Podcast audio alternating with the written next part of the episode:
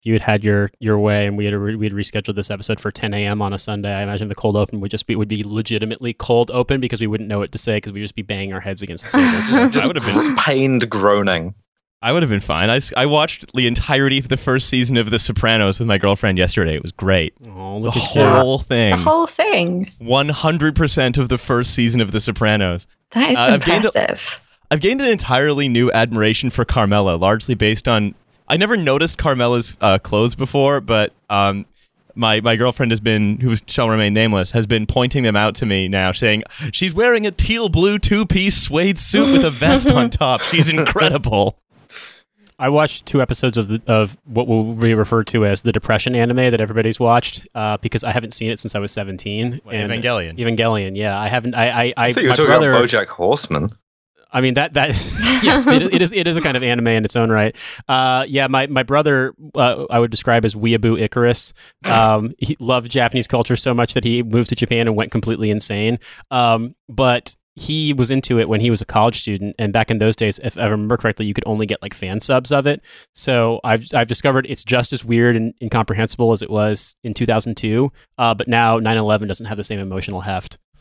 yeah uh i what was it i i got my copy of evangelion when i was a fat 13 year old um i got an i got like a, a bootleg one from hong kong that i purchased on ebay. Um and as i recall the subtitles were okay but a lot of them were very very sort of non-specific. Uh, so angels were referred to as angelic ones. Um, and that's what I thought the, the evil ones, the villains were in Evangelion until embarrassingly recently. I say embarrassing, of course, because um, the whole thing is very embarrassing. I didn't wait till it became cool on Netflix. Instead, I did some kind of bootleg Chinese self Netflix to get them for uh, myself. So, anyway, I'd like to apologize to everyone. I just think it's great because I mean, people have asked me. They said, "You know what, Nate? You should review Evangelion." And I was like, "Okay, cool. I'll give it some thought. Maybe I'll watch it." And I realized I am going to watch 15 hours of a show about angsty teens who fight in robots. Yeah. If, Great. if it wasn't for That's so Twitter, I wouldn't know that this show existed at all. And it, No, I same. definitely, I feel incredibly resentful. I'm not even sure I would really know what anime was if it wasn't for Twitter, actually. So that's just, it's just one thing that uh, that social media site has taken from me, Yeah, among if- many. If you if you only know what anime is from Twitter profile pictures, you end up watching Evangelion and you're like, well, well, well. If you're the guy who came to my mentions to tell me to go fuck myself,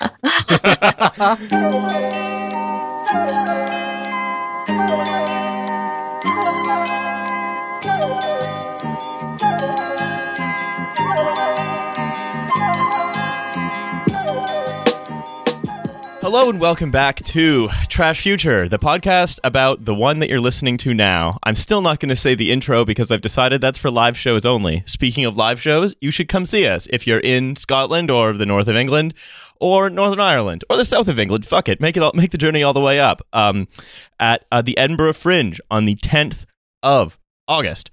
Uh, tickets links will be available in the description. And of course, uh, if you're in the Midlands or the south of England, or fuck it, anywhere in the UK or outside the UK, also you should come see us at Birmingham Transformed. I'm doing plugs at the very beginning of this episode. yeah. So you what do we think can't avoid them.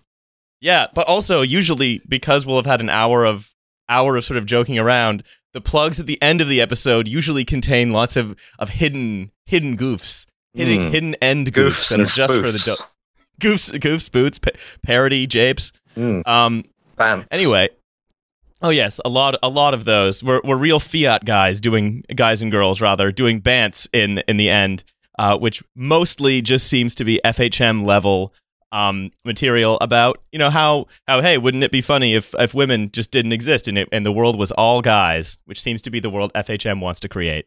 Or wanted to create. It's closed now, thank goodness. Anyway, I'm Riley. You may remember me from all the other episodes of the show except the ones I wasn't on. I'm, of course, joined in studio by Nate on the boards. Hello, it's me. Yes, um, I, I actually am only watching Evangelion because I want to bond with Hussein, my my wayward son.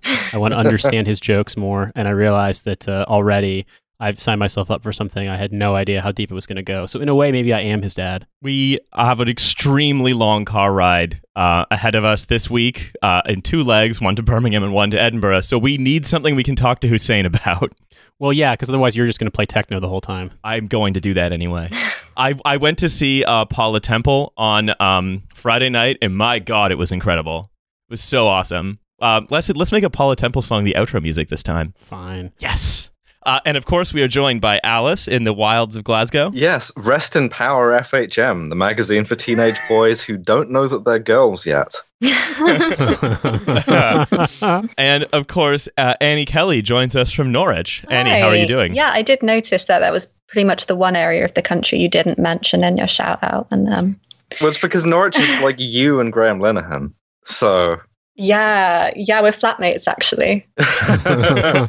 yeah, he's just he's just uh, riding his little donkey, hold his, holding his um his flaming His sword, sword. Hol- holding his flaming his flaming gender sword. Yeah, Uh, and it's like the Going up to- stand with the, the original cover with the like figures fighting in the desert, but it's East Anglia. Or Norfolk, yeah. sorry. yeah, we're, Yeah, we're defending the women of Norwich together. That's that's our role. um so Annie if you don't if you don't already know and if you don't already know then you're a goofy uh Annie is a uh, writer and um and PhD doer on anti anti feminism and the alt right, especially online, which means she sees just some of the best posts. yeah, I'm a connoisseur of racism and sexism at this point. That might be how I start introducing myself, actually. Yeah, just get some Just- business cards. Yeah. oh yeah, Ra- race racist sexist no problem Annie Kelly. it's it's the Lionel Hutz thing. Racist, sexist, no problem. um, so we've got uh, we've got a couple of uh, couple of bits for you today. Um, Milo is back from holiday, but is now at the Fringe, and so has to be doing sort of strange comedy shows at all hours of the day. Um, and Hussein is fine. He's just on deadline. He's going to be on the show that we're doing later today that will come out, I think, next Tuesday. So you will get to hear from him again, we promise. However, today we are going to discuss a couple of things. The first, the, the second of which being um, anti-feminism, trad wives, alt right, all that kind of fun shit. Um, but the first of which is a delightful little article that's written by two extremely special boys uh, for The Atlantic, which just loves to publish insane hackery sort of 50% of the time, um, where it's just like it mostly The Atlantic is pretty bad. Like it's a it's a pretty nonsense publication. It was credited with spreading like broken window theory policing, which was just the intellectual scaffolding that led to massive crackdowns on on minorities in cities in the 1990s, all this stuff. But sometimes they just print these incredible what if flights of fancy by I cannot wait to see what a little amuse bouche you have discovered for us. Uh, the article is entitled "We Need a New Science of Progress," um, and it's by Tyler Cowen and Patrick Collison. Now, without looking at the notes, can you all please guess for me what you think Tyler Cowen and Patrick Collison do? I never look at the notes. They work at the Tony Blair Yascha Mounk Institute of Being Smart Online. One does. Oh, one wow. works. Well, so specifically, one works at the Mercatus Center and runs a blog called Marginal Revolution: Small Steps to a Better World.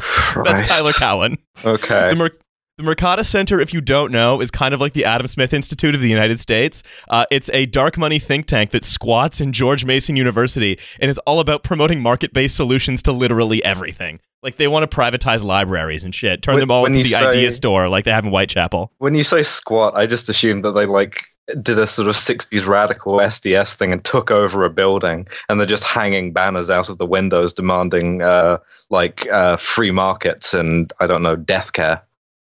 Um, well, it's one of these things where it is a think tank that's at George Mason University. Mm. Um, but it had there has been some, I believe there has been some controversy about how officially affiliated it is. yes, That- so I'm, does that I'm mean right. there's They're been like, like, an the official disavowal by George Mason University yet? if you were I mean, captured, George Mason the dean is- will disavow all knowledge of your activities. they're they're SEAL Team Six for think tanks. They uh, George Mason is pretty pretty conservative though. I mean, it's in like the one of the bougier suburbs of DC that's just full of like Repu- you know like Republican libertarian geniuses. Oh yeah. Mm. And so it doesn't surprise me at all that they have that. That if they did have squatters, they would be squatters who'd be like privatize yeah, air. they'd be Yeah, bow like tie the, squatters. like one type of squatter that's not cool. uh, what do we think Patrick Collison is? So we've got one um, think tank nerd uh, Mm. who's got a was born with a bow tie. What do we think Patrick Collison is? that name seems somewhat familiar, so I'm imagining he's he's got to be bald. But that's that's basically all I've got. Uh, Professionally he seems bald. familiar. It's a bald guy Is- name. let, let- let me ask one question to narrow this down. Is his Twitter profile picture a screenshot of himself on television being interviewed? I feel like it probably is. No, Oh Huh. damn it! Okay. no, he's the other kind of unbearable psycho, and he's actually not bald. Is it is is his Twitter profile like a picture of him with like a gleaming white background, like iPod white behind him? Um, I'm I'm going to his Twitter right now. No, it's just a very very high quality picture of him, Okay. and I- I'll give you his his bio. Uh, it's fallibilist, optimist. oh no, he's a pinker guy. it's tech. He's He's tech. He's He's tech. tech. He's the he's the CEO of a massive of a of he's a massive Silicon Valley vampire capitalist. yeah. Only Wonderful. only tech guys talk like that. Mm. Yep. Yep. So he runs a payment interface called Stripe. Um. So you Oh, know. I know about them. Didn't they ban all of their sex workers off their platform? That sounds like something they would do. Yeah. Uh, so yeah, these are the guys who are have taken to the pages of the Atlantic to fantasize about a science of progress, uh, and I of course refer you to the Steven Pinker episode he did with Felix, where Steven Pinker referred it to himself as an optorealist and a serious possibilist, and suggested that we need to get together to study progress based on um, the rationality internet. If only we could get together to study progress on some sort of plane or island. yes, if only we could get together to really understand development. I do like Um, that it, briefly on an aside with Pinker, his Epstein thing that it came out was that he got kicked off of the island and was made sort of persona non grata by Epstein for disagreeing with him about. Yeah, maybe he, he and Toby Young can get together as the two people who Epstein knows but but Yes. doesn't like and wanted to be friends with him. oh my. Okay. So, um shall we talk about the new science of progress, which by the way, I'd like to add, has never been studied before. No thinker has ever tried to think about a combination of sociological, economic and political factors that come together to produce technological progress and what and what consequences Riley, it might have in the long term. Why are Yeah, I you know, waving it's one of around that enormous copy of the Grundrisse? I'm just, I'm just, I have a, a giant foam finger that just says "Read Marx." Yeah, I mean, I, it's one of those ideas that, like, once someone says it, you're like, oh my God, that's so obvious. Why didn't anyone else think of that before? Do You know, we should be studying progress, but literally no one has. So um, I'm excited to delve Yeah, further until- into this. Until now, until we have invented this field that they want to call progress studies, all academic research has just been about how many angels can dance in the head of a pin. It's been medieval. It's been medieval scholasticism and trivia the entire time. Yeah, Okay, there's so been let's- lots, lots of progress on the question of whether women do or don't have souls at the minute. Um, but I'm feeling very frustrated that my PhD research into the quickening is now going to be disregarded. so wait from Highlander. Um, so progress itself is understudied. By progress, we mean the combination of economic, technological, scientific, cultural, and organizational advancement that has transformed our lives and raised the standards of living over the past couple of centuries. Do you think the fall of the Roman Empire had stuff like this? Like tablets going around talking about how great it's been and how that's surely going to continue forever? what, how Romulus Augustulus failed forward and, Yes.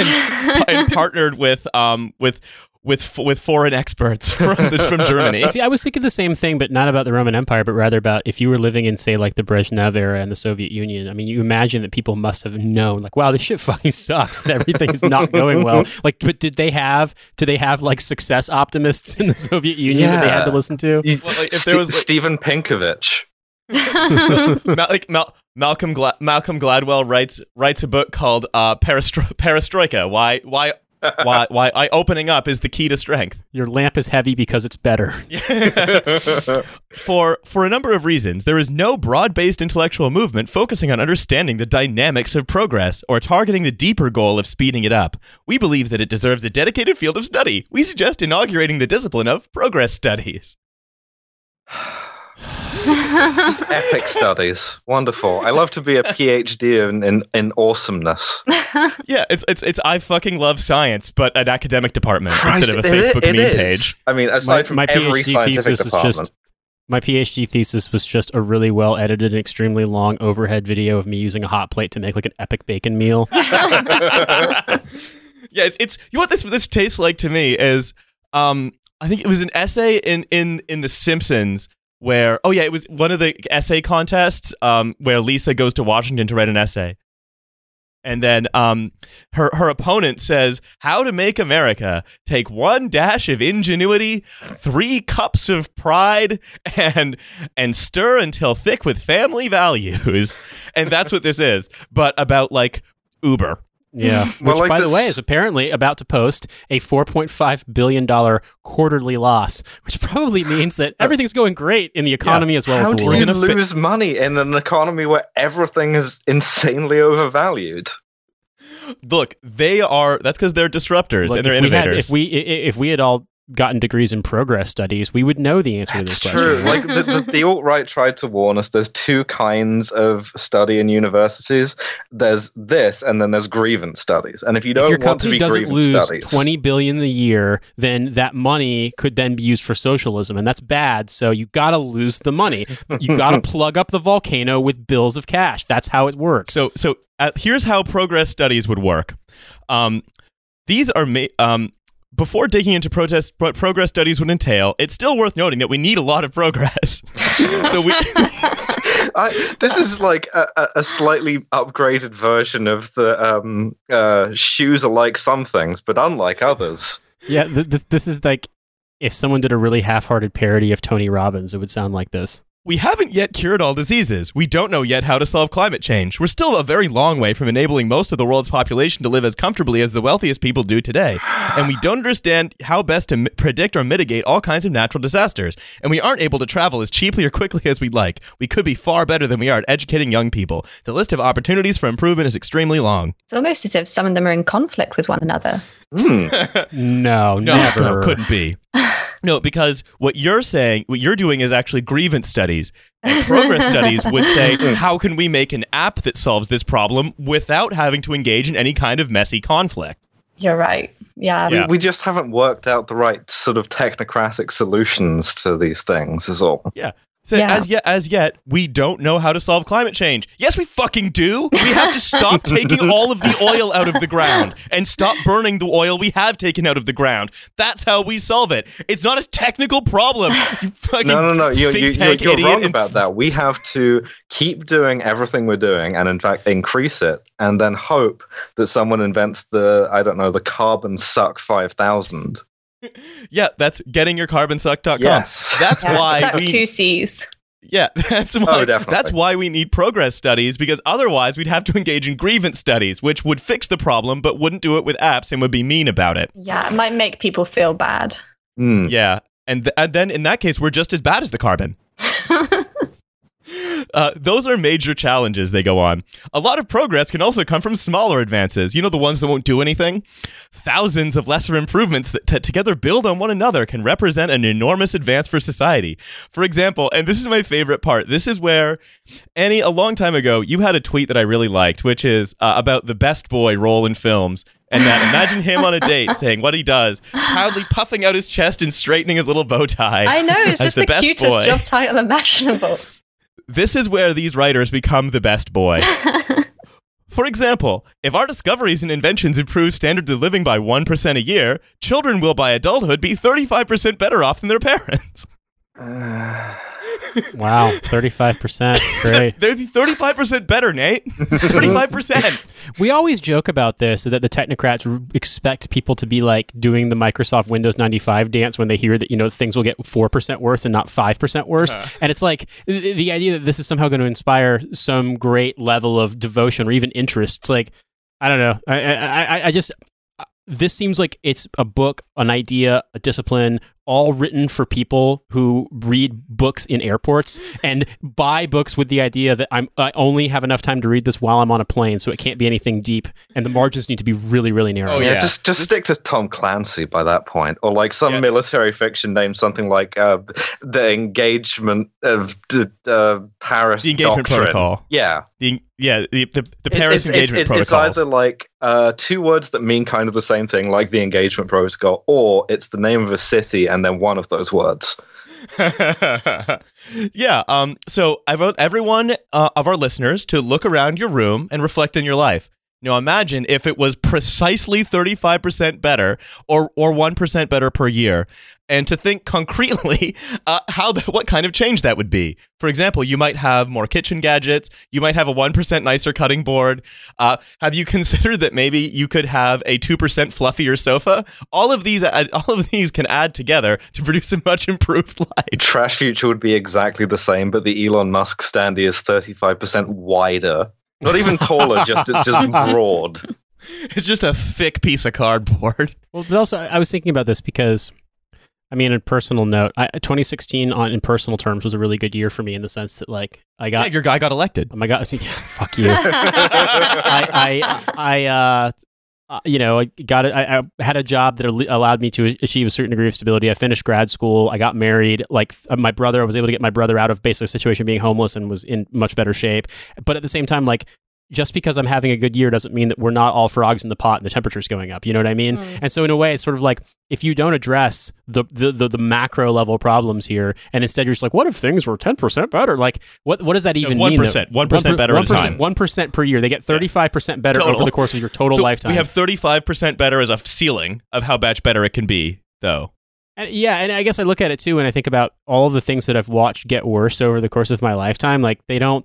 It, it, most of this stuff didn't happen overnight, but there was n- there was this uninterrupted decline, and it's like anybody who's not feeling that now isn't paying attention to it. So I mean, I I realize that I'm arguing like we're making fun of the article, and I'm sort of arguing the larger thematic point, but the idea that I mean, this is no different than those clickbait articles where they're like things to be cheerful about. And it's like ten percent of people are living in slightly less dire poverty in the world. And it's like great, but they're all going to die from climate change. Yeah, Yeah. exactly. But, But they're it's going to be you, don't- you don't understand though. We have this graph that is of goodness, and the goodness is going up, so there's more of it. And why are you against that? And uh, why are you trying to point out the guy creeping up behind me with a sledgehammer marked climate change in a Ben Garrison kind of way? The world might be all on fire right now, but there are more jelly beans in my jar at home than there were last year, and that means the world's getting better. Well, yeah, it's like this is this is social science, but done in the style of like a toothpaste ad. it's like makes your, makes your teeth ten percent whiter. No, it's, it's it's it's the Fig McFlurry again. It's fancy little boys getting treats.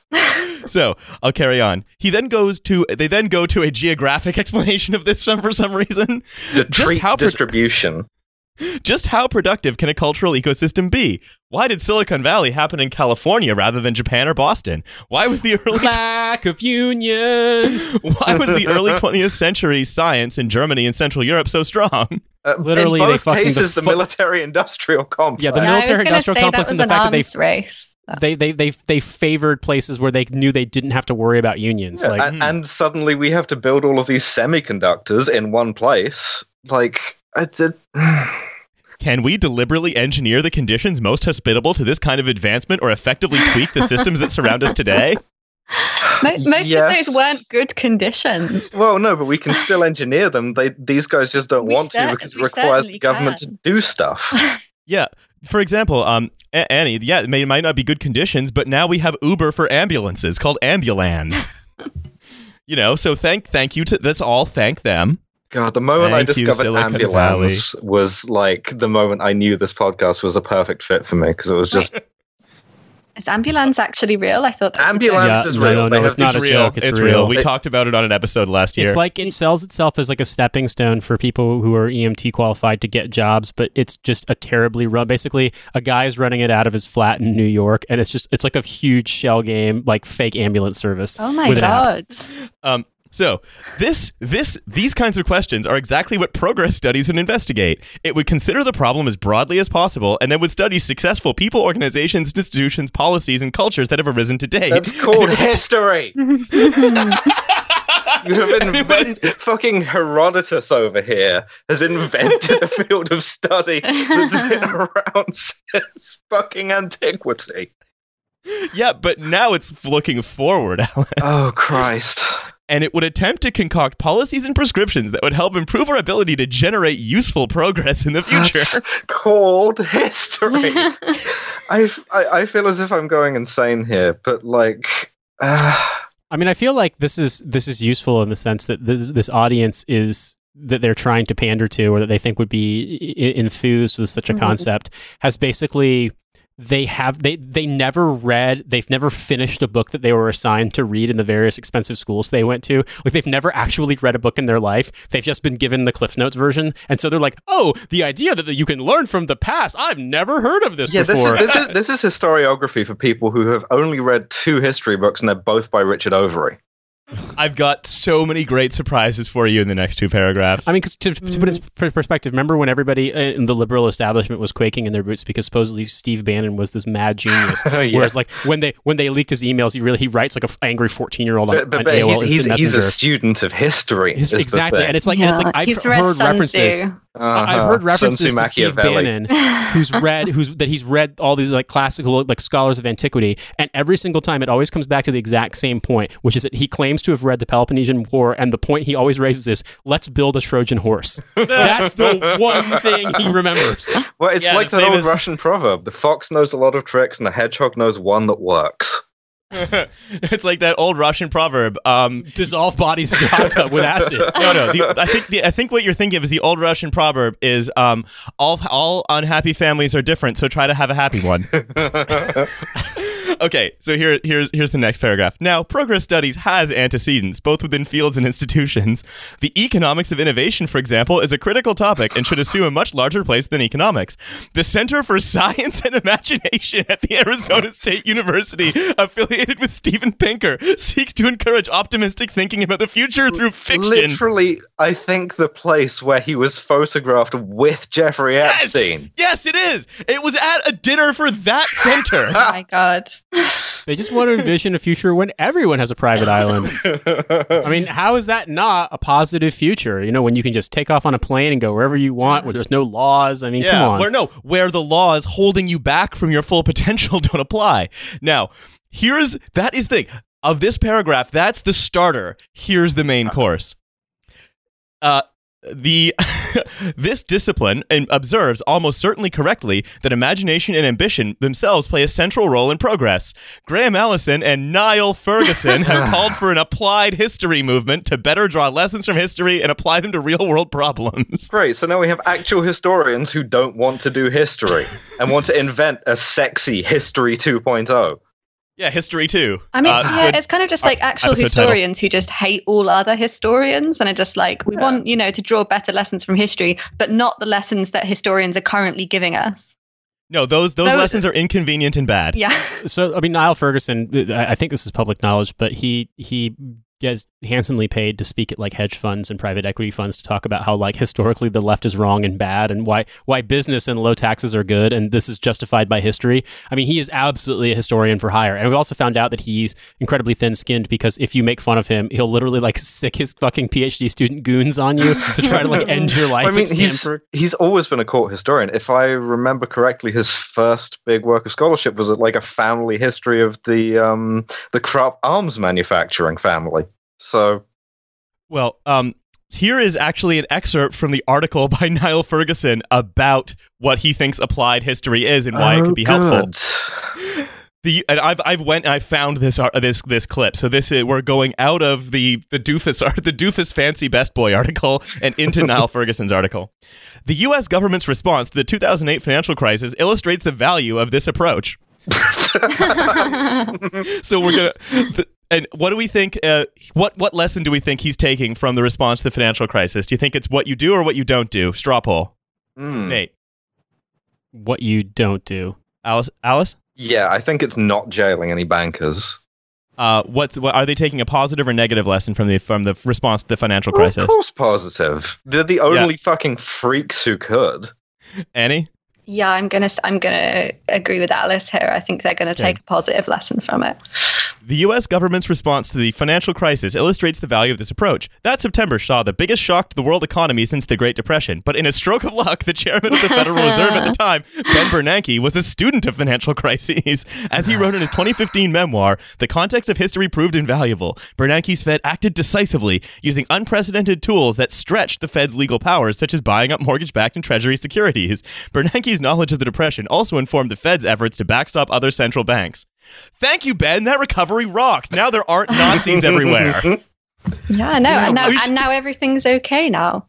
Yeah. Yeah, it's a good thing he read all those books. It's a good thing he read like you know about Tom Joad or whatever. It's a good thing they didn't just give money to people. It was good that they put it all Yeah, through the banks. they- Thank you for learning that lesson. They backed up th- so that the holders of those mortgage-backed securities and CDOs wouldn't be left basically Yeah. with worth with worthless equity equities and securities. and they made But- them but whole, they and then they didn't got the actually control of the do boards. anything about the mortgages themselves. So basically, it's like, Well, no. oh, good. I'm glad the pen the pension was- funds it was- invested.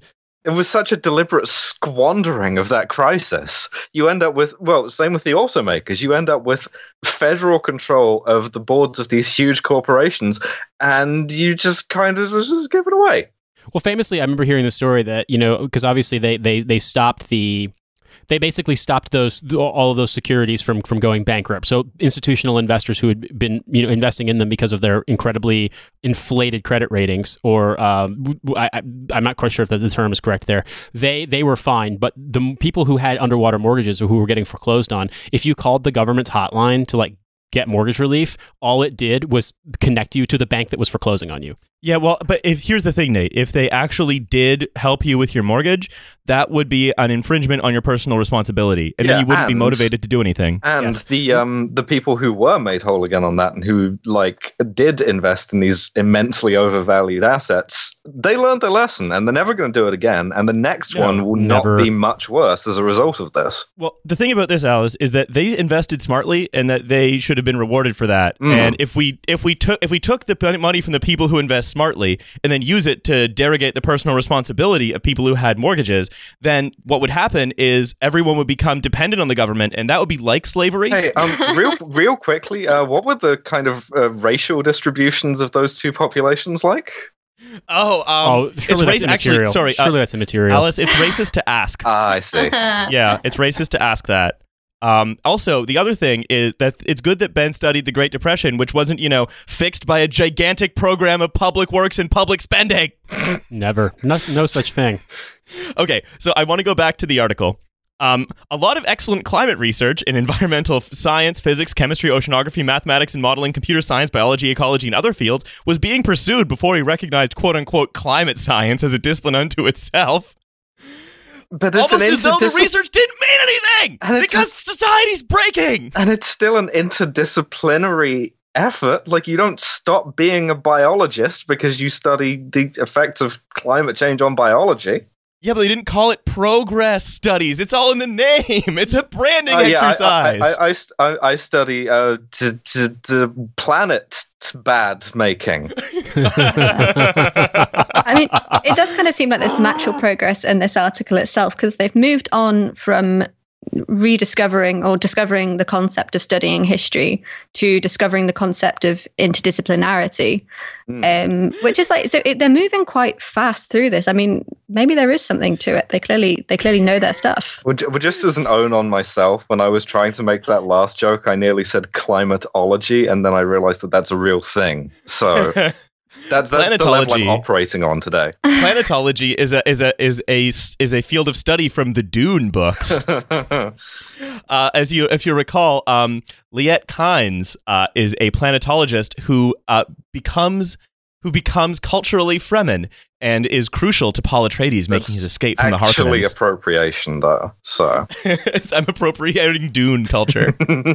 um, yeah, uh, okay. An important distinction between our proposed progress studies and a lot of existing scholarship is that mere comprehension is not the goal. Oh my god.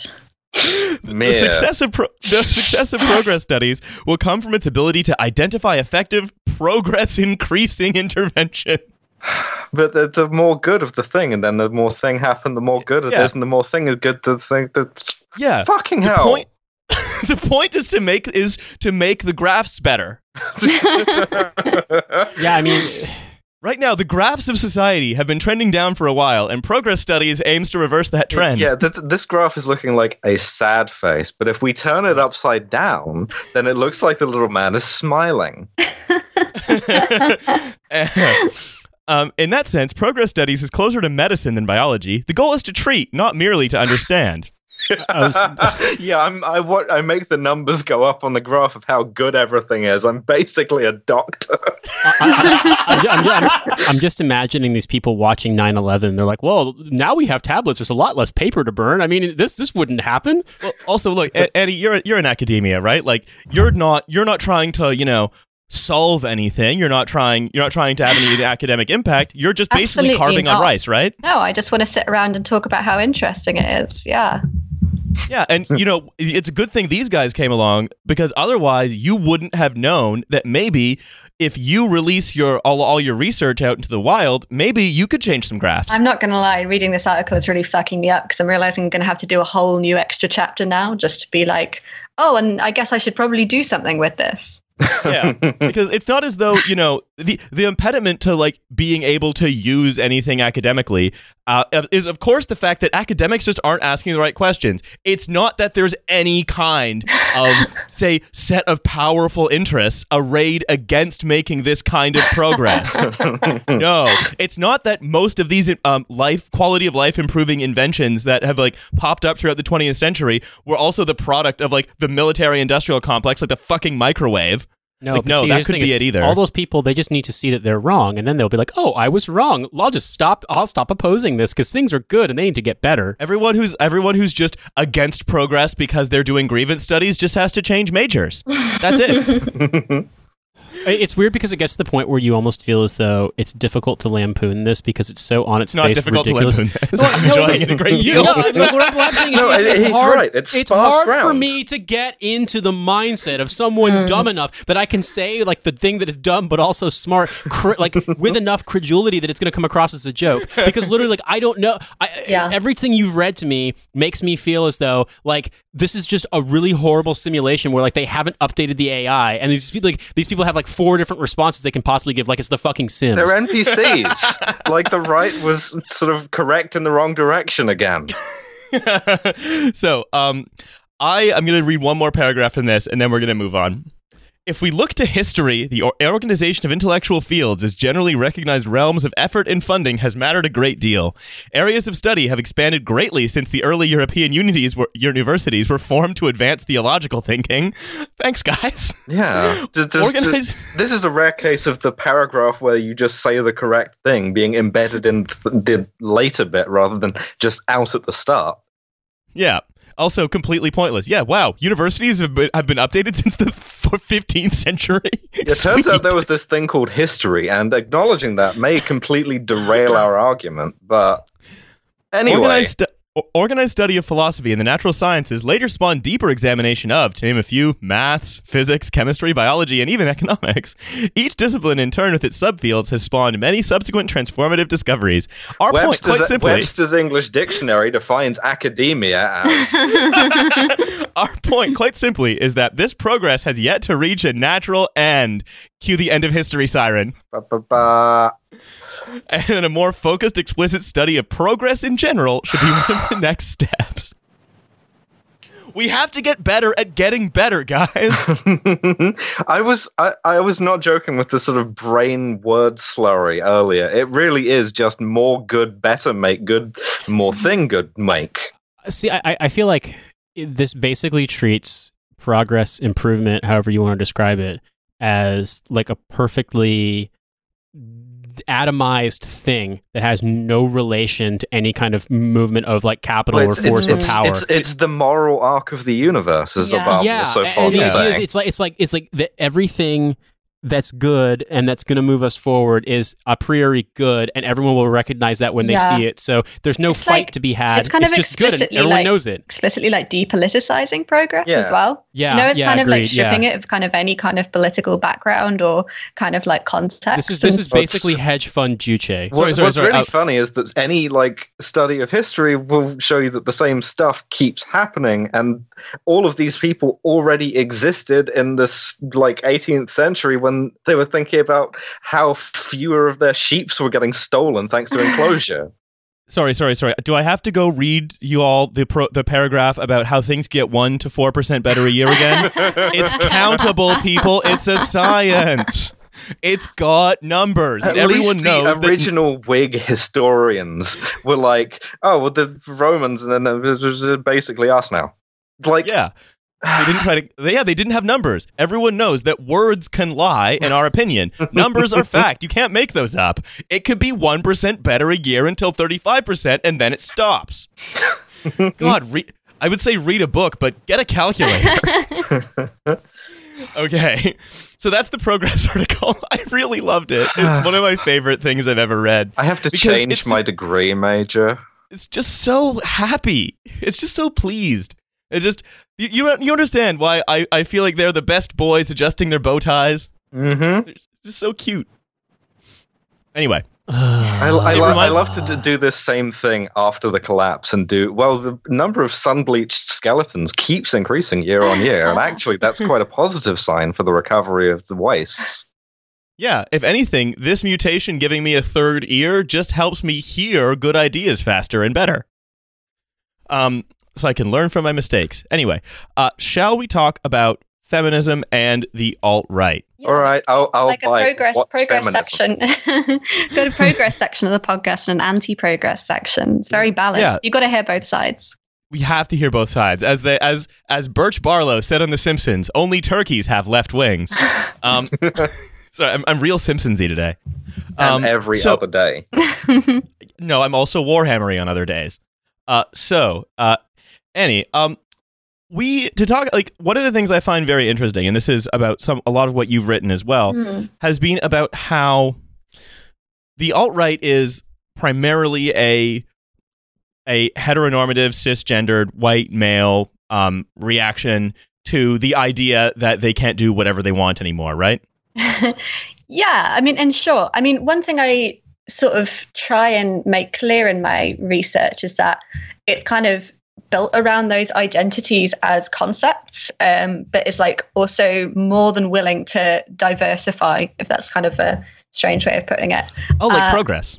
like Like pro- like progress. Yeah i mean like they, they're kind of like more than willing to kind of uh, like utilize diversity for their for their own goals do you know? So uh, which is why you kind of always kind of see like uh these people like uh I don't know. I'm trying to think like Candace Owens and Mhm. uh, the kind of various women of the alt right, kind of Faith Goldy, Lauren Southern, stuff like that. Kind of, uh, they rise up the ranks to like you know kind of real totemic levels, right? Because um, they're like more, yeah, they're kind of very happy to kind of understand diversity as a as a tool, I suppose, Hmm. even as they kind of are anti-diversity I- ideologically. This seems quite Yeah. cynical of them. Are you suggesting that the alt right may be kind of acting in bad faith here? um, I, you know, I would, uh, uh, I would never, never seek to kind of, you know, uh, impugn anyone's motives. Um, but there certainly is an impression you get when you when you're Yeah, reading it's up the- on them. it's you you see this um even you even see this sort of the same thing sort of crop up when people talk about oh the Corbynistas say that they're all about diversity and yet hmm, they're criticizing Priti Patel an Asian woman taking a high office of state Mm. yeah, as though as though because it's for them I feel like what it is and we'll get into the sort of the women on the alt right thing shortly but I think this is worth saying. For them it seems like there is there is diversity as an end in itself which is something the left wants because the left is left is silly. Yeah, and then there are policies that actually promote the well-being of of people who have traditionally been the targets of the Mm. wrath and rancor of a white supremacist and patriarchal society which can be promoted by people who are of the target groups and it's as though they don't understand that those things are different yeah. No, But, that's but of course it. they So- do. They do when Well, those yeah. policies are for people, well, demographics they like, let's say. yeah I don't, it's not sorry i didn't say they don't understand that those aren't different it's that they're willing to be performatively They're performatively willing, they're willing about to those pretend things that they don't know they're not different. Yeah, it's like you know when uh, I, when Milo Yiannopoulos was still kind of a, figure in the headlines and you know he was kind of getting banned from college campuses and stuff like that and you know you kind good, of see it's all a of good thing we all argued against. Oh, sorry. Sorry. Yeah. you see all of these right wing guys be like, oh, so so the left and you know don't want a gay Jewish man speaking, interesting, and all of that kind of Uh, stuff. So, so I, I- noticed this too because uh, a lot of guys that I was in the military with are no surprise now, like alt right trolls, are just Mm. generally like shitlords online. And I saw that line deployed a num- number of times, being like, "Oh, you don't like this man? Like, well, I, how is it the liberals are trying to silence a gay man?" It's like, look, if the gay man is speaking and saying that it's good to be racist and you should dox undocumented immigrants so that they get deported, like it doesn't matter if he's gay or not. But that they're like, "Oh, that makes you homophobic, right?" Like, see, I'm more woke than you. Well, it's, And- it's well, no, it it, it doesn't because it, this isn't about individuals. This is about it's- it's- aggregate effects of things. Yeah, you, you just it's Magic the Gathering to these people. You triggered their trap cards, which is also what I call Blair White. so um here's uh so basic so going moving on to sort of how women have worked within the alt right and how the alt right has welcomed certain types of um of, of women into its ranks, so to speak. Um, I think we need to go back to uh, the ideas of Helen Andelin, uh, who wrote this book uh, called "Fascinating Womanhood" uh, in the mid-century, and it's like an anti-feminist manifesto by by this woman. She says one need is fundamental: a wife must feel loved and cherished by her husband. Without love, her life is an empty shell. This is going to be the Borat voice episode, isn't it? she must be loved and cherished by her husband. Without his love, her life is a little kritzuli. without without husband, what is wife? hey, you know what? You you can't you can't be a wife without a husband or a wife. Damn, woke. Hmm. Turn, I took it and I turned it on you. God, look at you, Dan Hodges, right here. so, um, let's sort of can we can we go into kind of what the what the basis of uh, books like Fascinating Womanhood are, what they're what they're doing. So, Fascinating Womanhood is um, probably still one of the most influential uh, books for the women of the alt right, um, and particularly the kind of uh, trad wife subset. Um, it's still getting quoted everywhere um, and things like that. And I, th- you know, there's there's something I kind of find quite deeply sad about Fascinating Womanhood, um, because we kind of see all of these sort of self help kind of uh, trends kind of crop up over and over again um, for women. But Fascinating Womanhood is like probably the one that is most explicit, which is a bit like here's how to make your boyfriend or your husband or whatever love you and care about you. Um, which like I don't know, it always seems like a kind of quite tragic like starting point for these sorts of things where it's like, you know, well done. You've got a boyfriend, you've got a husband. Uh, now here's how to make him not treat you like shit. Um, and the answer in Fascinating Womanhood is you should just treat yourself like shit for him. Um, so, you know, it's kind of sort of like, uh, you know, if he says something that, you know, upsets you, or if, you know, he says something that, you know, seems cruel to you, um, don't bring it up.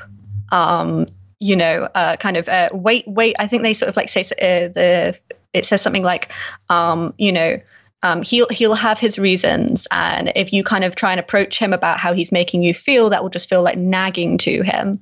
Um, Mm. So you know, instead, kind of just kind of repress that sort of emotion, and then I think it says something like, and if you if you still feel upset in like a week or so, then maybe it's okay to kind of broach the subject.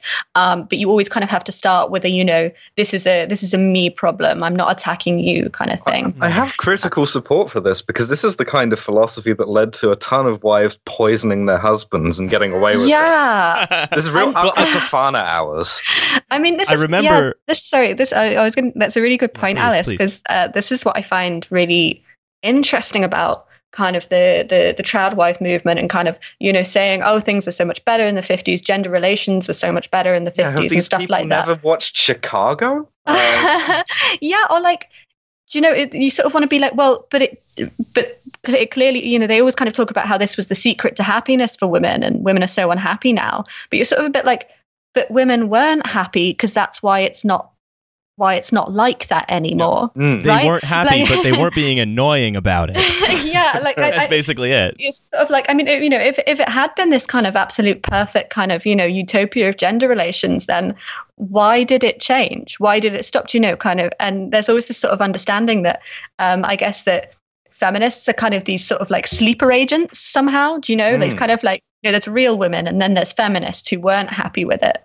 Um, it's, and it's, they, it's like nationalism, right? It has to be wounded. It has to have been stolen. Um, yeah it, it kind of seems kind of like this just sort of strange contradiction i suppose where you know all this is the secret for happiness for all women even modern feminists they say are lying to themselves when they say they don't really want to be a trad wife with you know a kind of uh, nice big home and six kids and stuff like that um, But what what I remember actually about reading excerpts from Fascinating Womanhood is it says that when you are going to confront your husband, you should always endeavor to be cute while doing it. So you should hold your it says you should hold your breath and stomp your feet while you make your point so you look like a child. yes yeah there's Awesome. That's that's not like Bratty a sub behavior. Well, well I, you went with kink, but I was just going to go with non stuff. Like, Uh, I mean, there's it's it's funny because there's been actual studies on this, and you know, because there's the kind of man-hating feminist sort of uh, kind of trope that's out there.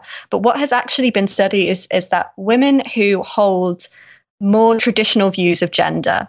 Um, and kind of more sort of benevolent views on kind of uh, you know how women should behave. So uh, think they uh, you know score highly on beliefs like um, even if both couples are working, it's still the women's responsibility to take care of the home. It's still the re- woman's responsibility to put dinner on the table, um, all of these kind of things. They also have the highest hostility to men, um, much higher than people with more, than women with more gender kind of egalitarian uh, sort of beliefs. And you're kind of like, that makes sense, right?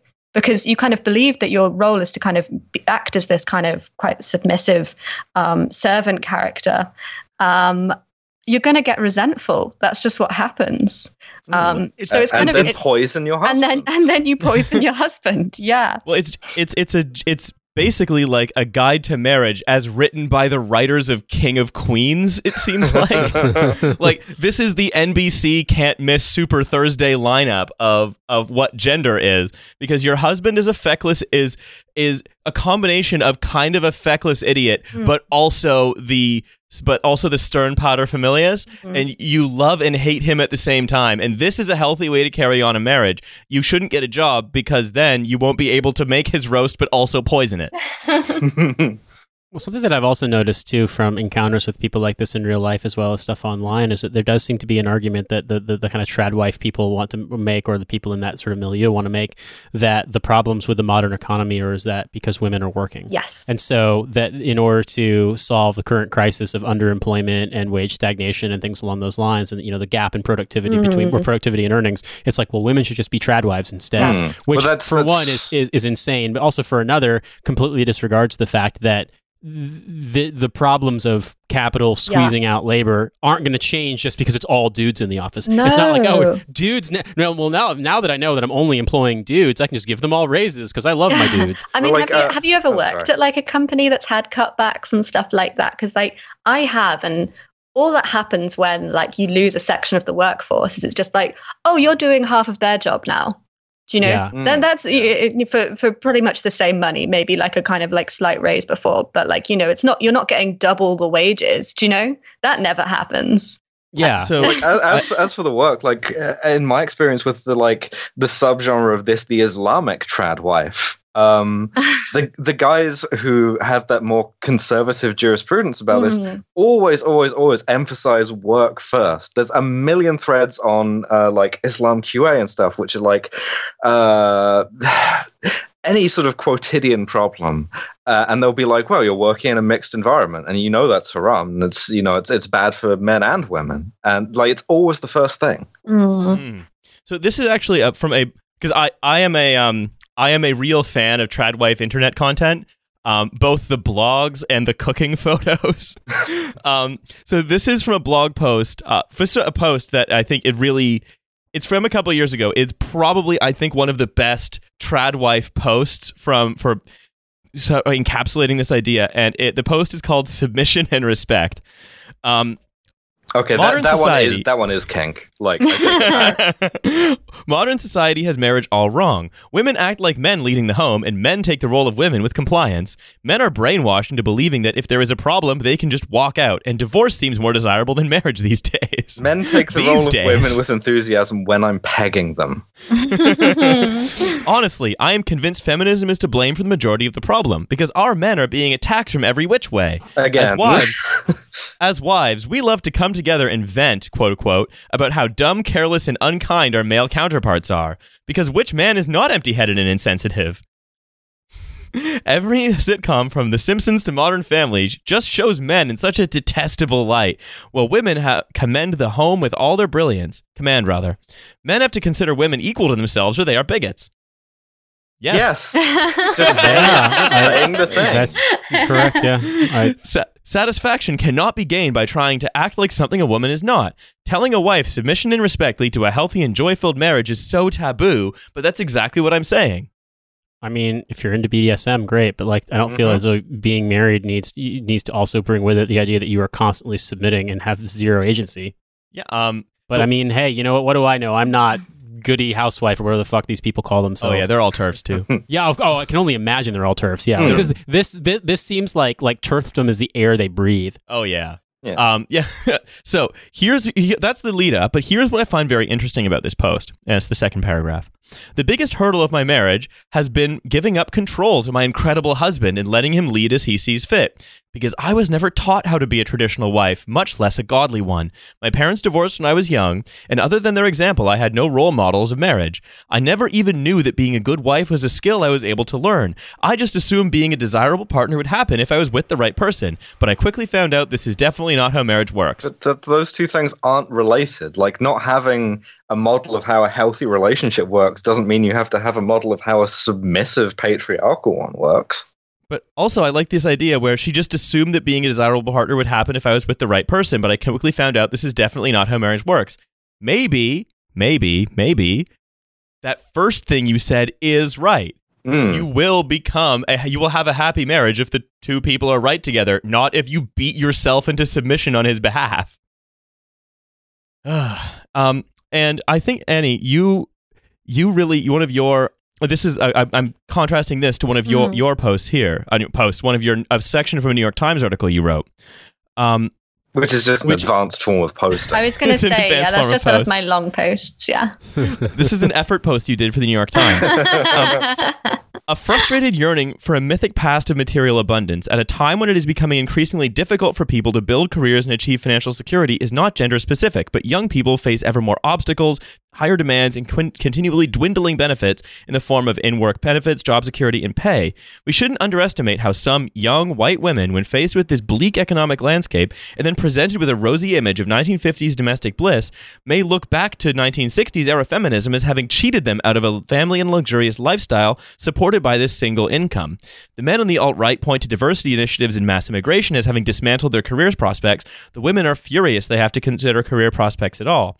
And I think these two um, points go together quite well because this is someone who is desperately se- who seems to be desperately seeking stability Mm. in what appears to be an unstable life through the complete abdication of any kind of control. Well, no, we, everything is perfect. We love uh, to like live in our little dormitories with all of our furniture that we rent a week at a time, and then go to our WeWork.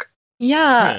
well, I mean, you know, and this is kind of because I think there has been some really good journalistic um, kind of output about, you know, the kind of uh, alienation that is driving men, young men, to the alt right. Um, and I think there's been much less about the women. Um, uh, I think, you know, for obvious reasons, because the women are less scary because they're not going to kill anyone, do you know? Um, You know, yeah.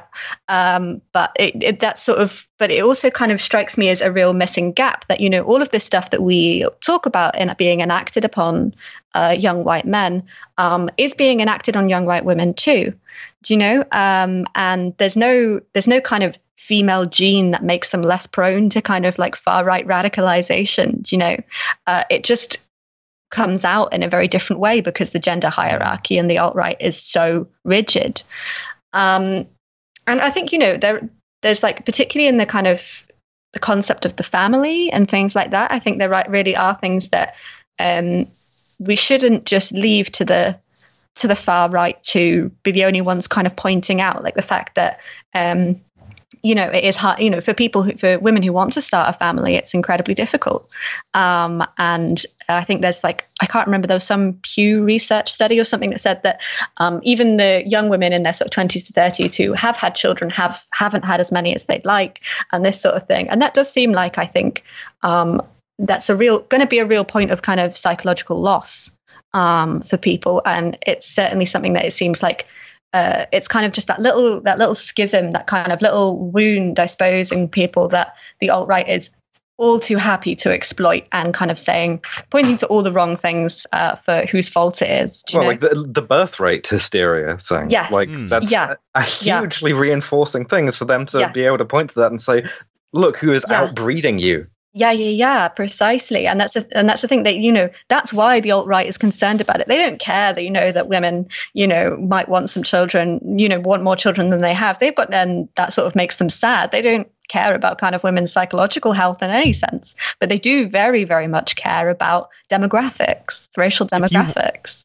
if you want a vision, I think of what an increasingly clear vision of why they the right why the right both the the soft right the hard right you know why both Rand Paul and Josh Hawley or whatever Mm. all want are all concerned with white birth rates. Yes. It's because their ideal society is basically Oliver Twist, where there are hundreds and hundreds and hundreds of of white, specifically white children, but with uh, dirty, sooty faces who are Yeah. ready uh, to clean a chimney, even if it means it claims some of their arms, because that's how you build Yeah, character. with, with the urchin economy really did move things, move fast and break things. Mostly arms, sometimes legs.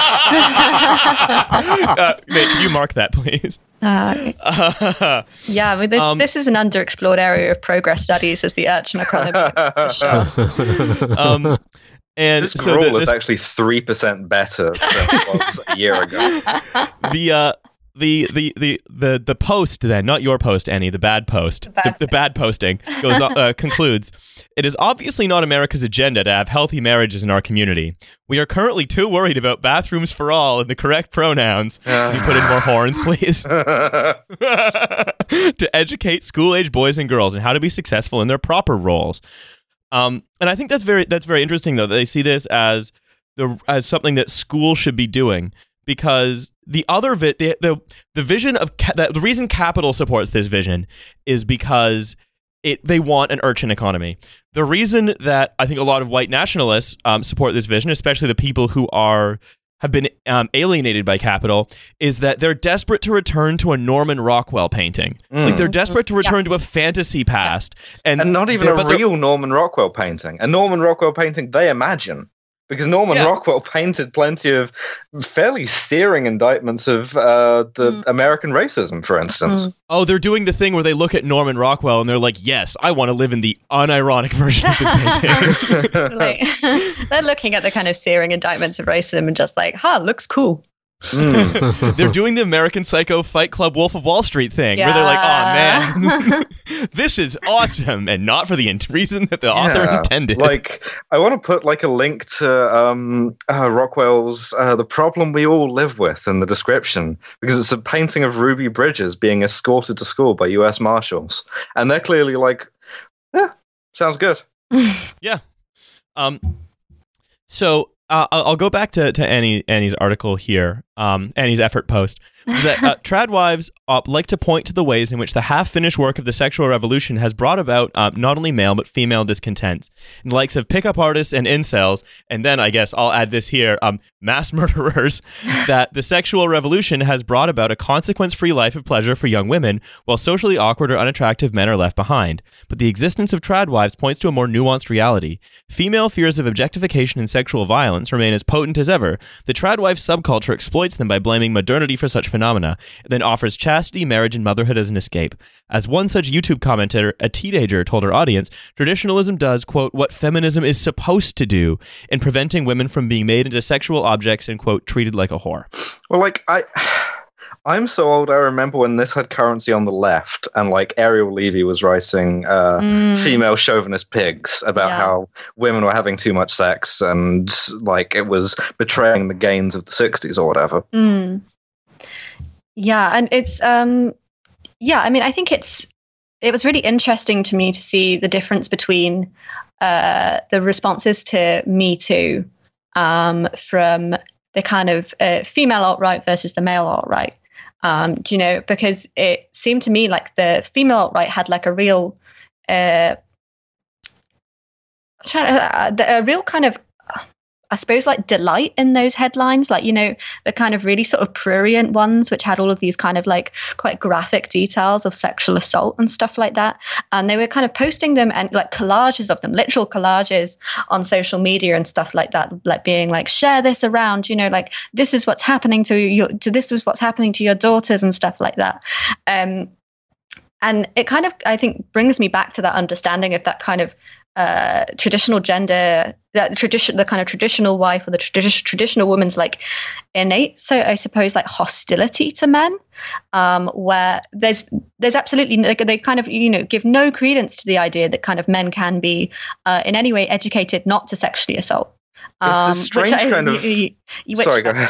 uh, yeah, which i I think kind of uh, comes out in the Ariel Levy and that kind of uh, brand of sort of the res- 90s resurgence of um, some radical feminism as well, where it's like men aren't going to change, lost cause. What we can do is kind of keep women, you know, under lock and key. Um, which is, you know, a kind of shockingly kind of patriarchal argument, which is um, less surprising when it comes from traditional wives who are, pro, you know, very explicitly pro patriarchy. Um, more shocking when it comes from feminists. Well, like I, I, it, um, fuck, I've forgotten what I was going to say. I, I- I was Um, thinking about this, Alice, um, Yeah. and, and, and Annie, because of the, the extent to which it seemed like what I perceived to be the sort of alt right women response to some of the Me Too stuff was more, it serves you libs right. Like there was this extent to which they were kind of delighting in this to be like, see if Mm. it, it, you've fallen so far from traditional morality, and this is what you get. So, haha, Yeah. you know, as as, as though th- any right wing movement isn't founded on and and you know Mm. filled to the brim with examples of, of misogyny and sexual abuse Sure. and sort of like know, you know yeah. Not- not cul- to be the cults of guy- personality. not to be the guy or girl who like identifies fallacies and then decides that that wins an argument, but it really is the just world fallacy. Yeah. And from my background in law, that's always something that in to get a little bit grim here, sexual offences trials, for instance, Mm. you want more women on a jury because women are less likely Yeah. to convict men Yeah. because it requires a certain sort of implicit understanding that if this horrible thing happened, the victim must have done something wrong. And Yeah. so by being a liberal, by not being a trad wife, by uh, you know hanging around Mm. with degenerates, quote unquote, or whatever, that, that they have brought this upon themselves. And there is this kind of weird phenomena, which uh, it's like it, it bothers me because I see I see left wing people fall for this as well. So it's like where they're saying, you know, oh well, look at where all the sexual assault is happening. It's in Hollywood. It's male feminists. It's liberals and men and all of this kind of stuff. And you're just sort of a bit like, no, it's happening, and it's probably happening to a much greater extent in right wing and nationalist circles. Mm. All of this stuff. It's just the women have absolutely no chance of speaking out because they know exactly what will happen to them if Yeah. they do. Do you know? Mm. Uh, women in So, A- Annie, did you know that we're going to edit out all of your bits on this podcast, uh, and Alice's too? Actually, it's just going to be Nate and I talking. It's just going to be lots of lots of just dude talk, dude I, I, chat. I That's just how it remembered, works. Just I the just remembered what I was going to say, and that's there is this weird kind of um, horseshoe theory where some of these trad wives have the same view of men as Valerie Solanas. yeah, who who wasn't wrong in fairness. Hmm, that's true. um, yeah, it's that it's they imagine there is this eternal conflict, and the con and we must and we must hate each other because God put us on this earth to hate each other. All right, I think we're uh, we're getting we're getting pretty close to time here, folks. Um, so uh, it only um it only remains for me to say, uh, Annie, thank you very much uh, for calling in today. Oh, thank you so much for having me on, guys. It's been really fun. Indeed. Uh, thank you all for listening. And like I said earlier, uh, you can definitely still come see us at the Edinburgh Fringe and Birmingham Transformed. Uh, Alice will be at Birmingham Transformed, Yes. and I believe Olga will be at the Edinburgh Fringe. Um, and also, we still have some T-shirts left, but not for anyone who's very small or anyone who's very big. Well, no, we have we Just the mediums two and kinds of larges. the, Yes. the incel cosmology of men is just totally screwed out of our shirts. No manlet shirts, no hefty no lad manlet shirts. shirt. We have pl- plenty of mediums and plenty of larges. We also have a decent number of double XLs, but XL and small are low size, and XS we're completely out of. So, so small kings, I'm sorry, we don't have any shirts for you. Behind, behind the scenes, send me a medium because Milo sent me an XL and I've lost a ton of weight since then. So okay. thank Uh, you. why don't we bring it up to uh, Birmingham? Oh, okay, sure. So, um, yeah, thank you very much for listening. Buy a shirt, come see us. Uh, and of course, we have a Patreon. Five bucks a month uh, gets you all of this sweet little bonus content, this sweet, sweet little lumps of content that I know you all crave. It's a findom. We- I, I, I will call you a swine. Uh, We actually we should put up a, uh, a tier where I can call you a swine or a hog by Oh. name. Yeah, fin- Alice Findoms you. That could Hmm. be a fun tier. Uh, okay, all right, awesome. Um, Annie, do you have anything to plug before we're out? Um, no, I don't think so. I'm I'm just I'm just in it for the discourse. We'll, So- we'll link your uh, your New York Times op-ed in the show notes, though, Yeah. so at least Oh more, yeah, more people can read it and be like, "Wait a minute, Yeah, she, more- she more- published something." more people can read it and yell at me on Twitter. It's my favorite thing. How about this? If you if you're in it for the discourse, everybody reply to Annie. Reply to her. Re- just reply to her. Just tell her how your day's going.